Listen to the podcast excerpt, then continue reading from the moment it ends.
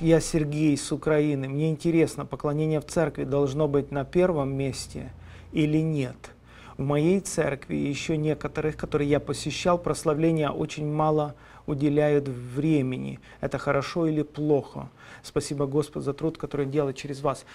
А, Сергей, что я хочу сказать, что всему есть свое место и свое время. Есть время для наставления в слове. Это очень важно, когда собирается народ и есть откровения, изъясняются Писания, и есть элемент назидания, когда Бог через Слово учит людей. Есть элемент а, молитвы. И вот здесь, вот здесь мы, классические славяне и классические евангельские верующие, вот здесь мы немножко расходимся а, в практике с большинством, я бы сказал, а, других национальностей в мире. Почему? Потому что большинство людей в мире – а, практиковало или практикует, так скажем, молитвенное пение, молитвенное пение, да, то есть то, что мы называем поклонением, то, что пришло в практику наших церквей тоже лет 30 назад, 20 назад, вот то, что вызвало а, такой сильный раскол в понимании этих вопросов. Почему? Потому что мы принципиально раньше разделяли молитву и пение. Это пение, а это молитва. Вот мы спели несколько гимнов Богу, а теперь мы помолимся. Люди склоняют колени и молятся Богу, то есть выражают свое сердце Богу в молитве.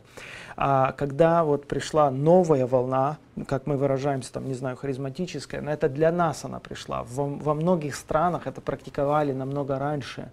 А, то есть молитвенно петь. Вот Давид писал свои псалмы, они все молитвы. Вот возьмите любой псалом Давида, он адресован Богу. Это практически молитва. Но это же псалом.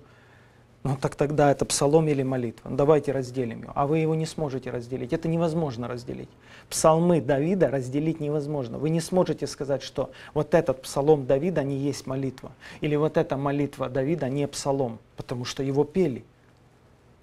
Потому когда Павел говорит, я буду молиться умом, я буду молиться духом, я буду петь умом, я буду петь духом, вот попробуйте петь духом, не Богу. Попробуйте петь духом друг другу, попробуйте петь духом в качестве назидания друг друга. Павел не это имел в виду. Павел имел в виду петь духом Богу. Если же ты Богу поешь, то это молитва. Ты не можешь сказать, что я Богу пою, но я при этом не молюсь. Вот этот мой псалом Богу, вот сейчас, это не молитва. Я вот сейчас спою Богу, а потом помолюсь Богу. Павел не это имел в виду. Павел имел в виду молитвенное пение, как и он сам, когда был закован в колоду, а, они а, молясь воспевали Господа, да, то есть молитвенно возвеличивали, и а, большая вероятность, что они молитвенно пели – прославляя Господа. Потому я считаю, что этому должно а, уделяться особенное место в служении, такое же особенное, как и служение Словом.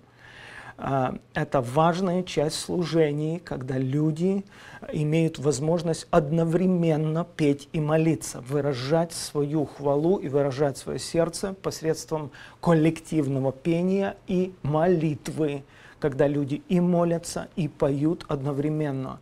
И Бог в эти минуты или в эти часы совершает очень большую, очень важную работу. Пророк Исаия пишет, что ярмо распадется от помазания. В оригинале, в синодальном русском переводе написано, что ярмо, то есть это бремя, это тяжесть, это гнет, это подавленность. Ярмо имеет очень много синонимов. И, и вот это все состояние подавленности, депрессии, уныния, страхов, гнета, а, э, уз всяких, да, оно распадается от помазания. Хотя, повторяю, в русском синодальном переводе написано, что ярмо распадется от тука, а в версии короля Иакова, King James Version, Библия, да, она говорит, что ярмо, то есть все это состояние подавленности, оно распадается от anointing, от помазания. Помазание Божье опускается, и это не просто помолился за тебя кто-то, кто-то возложил на тебя руки, или много братьев пришло и помолилось за твою проблему. э, практика наша показывает, что очень часто, даже в большинстве случаев, не потому, что молятся много людей или громко молятся, или долго молятся, распадается ярмо.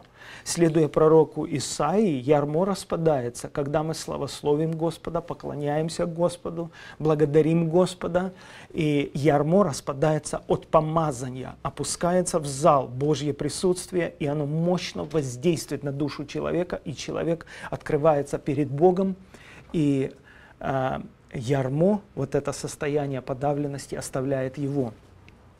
Это то, что произошло с Павлом и Силой. Когда они, молясь, воспевали, случилось землетрясение. И удивительно, что это не просто совпадение. А, если я не ошибаюсь, я могу ошибаться, но мне кажется, что это было землетрясение, которое даже отмечено в отдельных документах, в исторических документах. То есть это было большое э, землетрясение в Македонии. И что получается? Что это землетрясение, вы можете сказать, совпадение. Мирской человек, историки, другие, они просто не могут в это поверить. В это невозможно поверить. Я соглашаюсь с ними. Я их, например, понимаю. В это невозможно поверить, что землетрясение, мощное землетрясение совпало минута в минуту, секунда в секунду с прославлением и славословием апостольским. Но если следовать тому, как мы научены, и то, что повествуется в книге «Деяния апостолов», то это было не что иное, как реакция на славословие и на прославление. И еще раз, и еще раз, и многократно, и очень убедительно доказывает Писание, что это было не что иное, как реакция Бога, вмешательство Бога, реакция, правильно сказать, Бога на прославление, которое звучало из уст апостола Павла. Почему я так считаю? Почему это так для меня убедительно и доказуемо? А потому что никто из людей не пострадал. Вы знаете, что такое землетрясение? Да любой кирпич упадет на голову, может поломать, повредить, убить человека, засыпать человека под развалинами. А в случае с апостолом это было просто удивительно. Ни один из людей не пострадал, кроме уз, то есть кроме цепей. Узы у всех. Вы понимаете, что за чудо, да? Землетрясение произошло такое, что оно разорвало только ярмо. Оно разрушило только узы, цепи поспадали, колода развалилась, в которую были забиты апостолы, и все. И никакого физического телесного повреждения не только апостолам, но вообще всем узникам это не причинило. Именно поэтому страж, который следил за этими узниками, он сразу же уверовал, сразу же молниеносно поверил, что это не просто природные катаклизмы, а это сила Божия, потому что это было очевидно, ни один из людей не пострадал, и все люди освободились от цепей.